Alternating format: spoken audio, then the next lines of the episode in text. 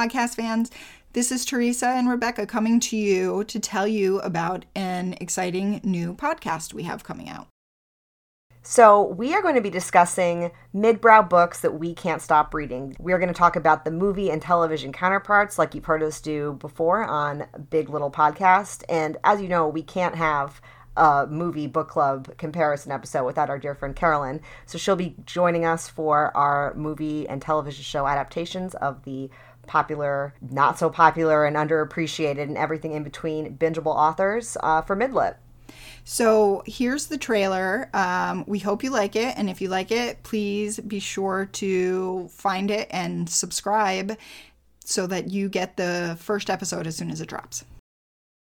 And be sure to follow us on Instagram, Facebook, and Twitter at MidlitPod and visit our website at www.midlitpod.com for background information on the books that we'll be reading and all sorts of fun extras that will enhance your listening experience. So without further ado, enjoy the trailer for Midlit. We read a bit, we talk a bit.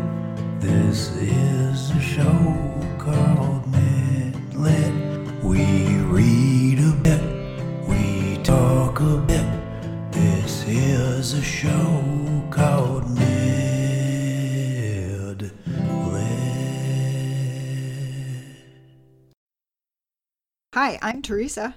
Hi, I'm Rebecca, and we are two thirds of Big Little Podcast that have gotten you know a little sick of talking about TV. So we're going to talk to you about midbrow books now.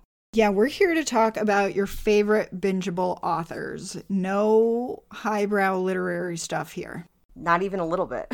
well, No. maybe a little bit. We might we might delve into some higher waters. Yeah, you might you might quibble over who is midbrow, who is highbrow, but basically if it's a bestseller, we're willing to talk about it.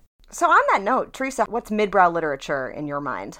Well, I think for me, it's like if you go to an MFA program and you mention that you read someone and they look at you askance, then um, it's midbrow, right? Like, Yeah, my entire master's experience. yes, exactly. It's not a, you know, it's not like a cheap um, airport read and it's not, you know, necessarily like a cheesy romance. But, you know, if you run across some book snobs, they're probably going to like huff and puff at you and think you're not cool enough. yeah, I think that's a great definition. Mm-hmm. And I also think like you don't want to put the books down, right? And it's like you read one and you want to read something else by that author. Like I, I can't tell you how many authors I've picked up and I'm like I either can't finish this book or never want to read anything written ever again. And I'm sure that in your um, master's program, you read all of those authors. Yep, I sure did. And I reached a point after my master's program where I'm like, do I hate reading? Has this just been like the great illusion of my life? Because I was so tired of reading things that just weren't interesting to me. Authors that I was done with within 25 pages, but then had to, you know, complete a slog through. Mm-hmm. And I, it really did kind of turn me off of reading for a solid year or so. And then when I got back into reading, it was things that I genuinely wanted to read. And I, you know, took some flack for it. Reading, you know, things that are right off the shelf that you want to just stay in that author's world and read everything in their canon and is not necessarily stuff that is going to tax your brain, but you're going to feel really good reading it. That to me is kind of the books that I've been drawn to in my adulthood and the anti snobbery of them. I mean, this idea that in my master's program every day was, What do you mean you haven't read Jacques Lacan in the original French? And I was like, Come on, guys, this is not fun. Like, we aren't enjoying ourselves here. Well, I, you know, for me, like, I have, so a few years ago, I discovered the wonders of a library book sale, right? Where you can go and buy like three bags of books for $7. and I decided that was a good place to buy like the classics that I've never read. I now have a pile of classics that I still have never read. Like I started trying to read like The End of the Affair by Graham Greene or and oh. I'm just like what is this? This guy's just wandering around in the rain forever, pining over this lady. Like, That do be every Graham Greene book ever, though. I took a whole class on Joseph Conrad and Graham Greene, and it was literally just that. It was just sad spies alone in the rain. I'm yeah, it was like unbearable, and I was really surprised because part of the reason I picked that up is because one of my favorite authors often refers to him in books. And so I was like, oh, if he likes him, then I must like him, right? No, that is not the case. That is not the case. Um, so, so I, you know, life is short. It's too short to read books you don't actually like right? Like it Yeah. it makes no sense. And reading is reading. It doesn't you know like if you spend six months reading a book that you don't understand like what was the point? Like you know Truly. like make it through ulysses. Good for you. Nobody has. That's a lie. it, it's a lie and you didn't understand it anyway. So what did you get out of it? You're like yeah it's just like an exercise in self-flagellation. Yeah, that's a great way to describe Ulysses. and I think that is honestly how Joyce would describe Ulysses. Yeah. Um I, I even in school like any of the like modernist writers where it was like I'm just experimenting the form. Yeah. I no thank you. Like I I would like to be able to understand. And I'm not like I don't mind a book that's kind of um let's say Faulkner-y, you know, and like Mm-hmm. Stream of consciousness, yeah. I don't find that particularly hard to follow. I never No. have. But it's well done. Yeah, but it's like um, if your sentence goes like I- my my English teachers built a healthy hatred of the run-on sentence into me, and so if your they should. sentence goes on for three pages, like that's not good writing. That's like self-aggrandizement or something. Henry James is notorious for this too, and not. I mean, Henry James is one that I really tried so many times to get into, and he was not stream of consciousness, but would quite literally write a three-page sentence that was grammatically fine, but ain't nobody want to read that. No, like uh, what? Like uh, semicolons are bad. Like I hate them. Like just stop. There, there's no reason. Oh, That was the biggest side effect of my master's. I started using way too many semicolons. I'm like, is this the mark of a distinguished author? Is you just have 18 semicolons in a sentence? And the answer is no, it's not. If you can use punctuation that no one else can use, then you've earned your master's degree. I think that's the. I think that's really the. Um, but at what cost? Yeah, exactly. There's just too many good books out there that you that are fun, that are like you, you've been told are not important, but why? Like, is it because they're for women? Is it because they're um, not experimental enough? Is it because they're too plot driven? Like, like there have been too many books out there that people told me I had to read that were bad. Yep. That I could not make it through for me to continue wasting my time. So that's why we started this podcast. If you're one of those people that's kind of on the fence about reading, it's probably because you're reading the wrong stuff. I mean, you really do have to find the stuff that compels you. And for us, that has turned out to be middle brow literature, which is mm-hmm. how this podcast came to be.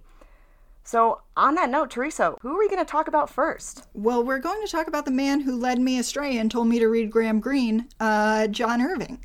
He is probably far and away my favorite author. Like, I will read anything he writes, no matter how rambling and strange it gets. Um, for me, it's all about like the characters he creates, I think. Like, the plots are almost incidental because I get to the end of a book and I don't want it I don't even want to know how it ends because I just like I just want to continue living with these lovely characters and in this bizarre world you've built. Um, so I, I also sort of think he sort of epitomizes, you know, what we mean by middlebrow literature or as we call it, midlit, right? Because it is literature. Like you're gonna find it in the literature section at a um, at a bookstore, but if you go to the average writers program or you know any mfa program and tell them he's your favorite author they're probably going to look at you a little funny Yeah, I mean, I hadn't really known anything about John Irving um, until you'd brought this up. Uh, I had turns out I didn't actually know that John Irving wrote the Cider House Rules, but I had read the Cider House Rules when I was far too young, and I don't remember anything about it. Everything I remember is from the movie, which I've seen more recently. Mm-hmm. But this was not an author that was on my radar, probably because I have. For many years, ran in a very pretentious literary circle and did not stumble across this.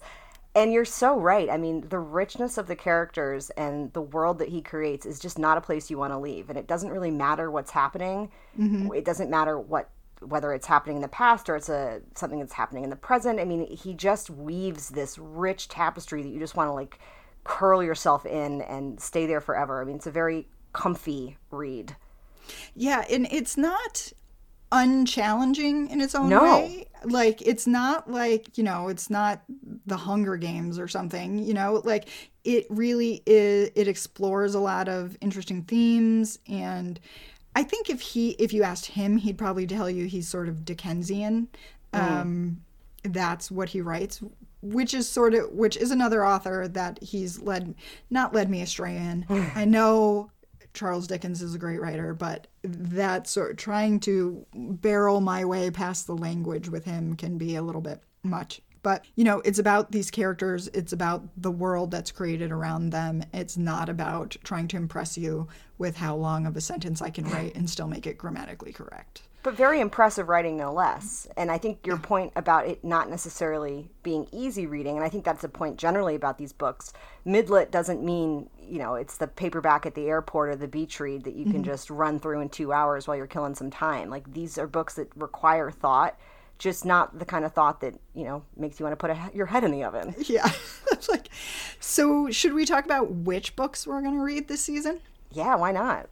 So we're starting with a prayer for Owen Meany because, well, because I harassed you about starting this podcast because I wanted someone to talk to me endlessly about a prayer for Owen Meany because it's my favorite of his books. And it's also, I think, one of his best selling of all time. Um, and it's the book that got me started down this road. So when I was a I guess I was going into my sophomore year in high school, and we had a summer reading list we had to, you know, read three books from or whatever it was.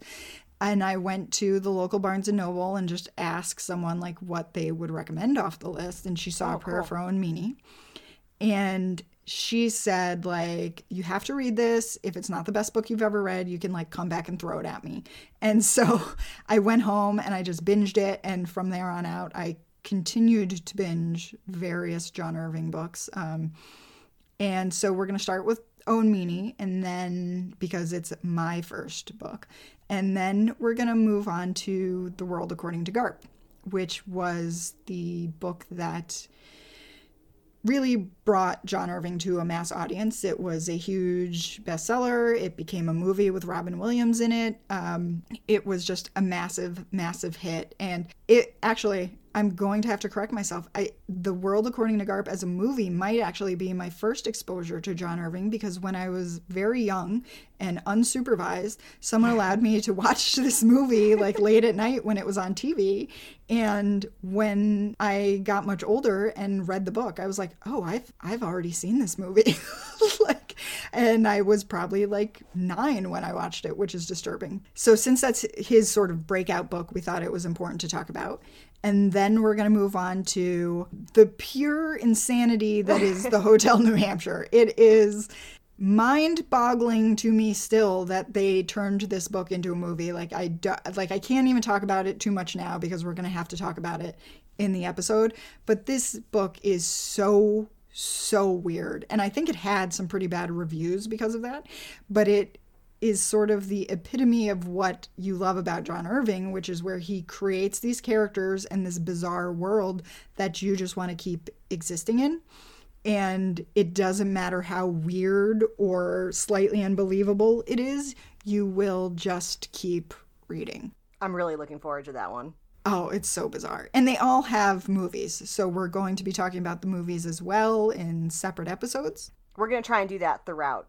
Um, So basically, I, I mean, we can talk very briefly about the sort of structure of this podcast. We are going to talk about three books per author, and each season will contain a single author. And then if there are movies or television or anything that's kind of supplementary to those books, we'll also include those.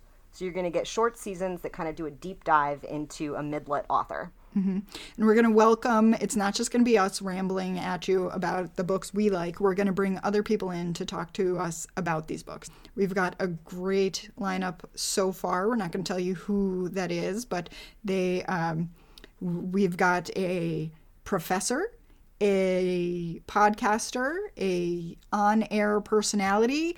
We've got lots of impressive people lined up to talk to you about this, including hopefully a man who has actually interviewed John Irving at one point. So, Dare I say, it'll be lit. yeah. So, this podcast will hopefully be coming your way early 2021. As I said, all of the episodes for the first season will be dropped at once, and then the second season will follow sometime after that, all the episodes in the entirety. So, just like we like to binge these authors, you can binge this podcast. And if you go to our website, midlitpod.com, you can sign up to be notified and we'll tell you when the first episode is getting ready to drop. We talk a bit. This is a show called Midlit. We read a bit. We talk a bit. This is a show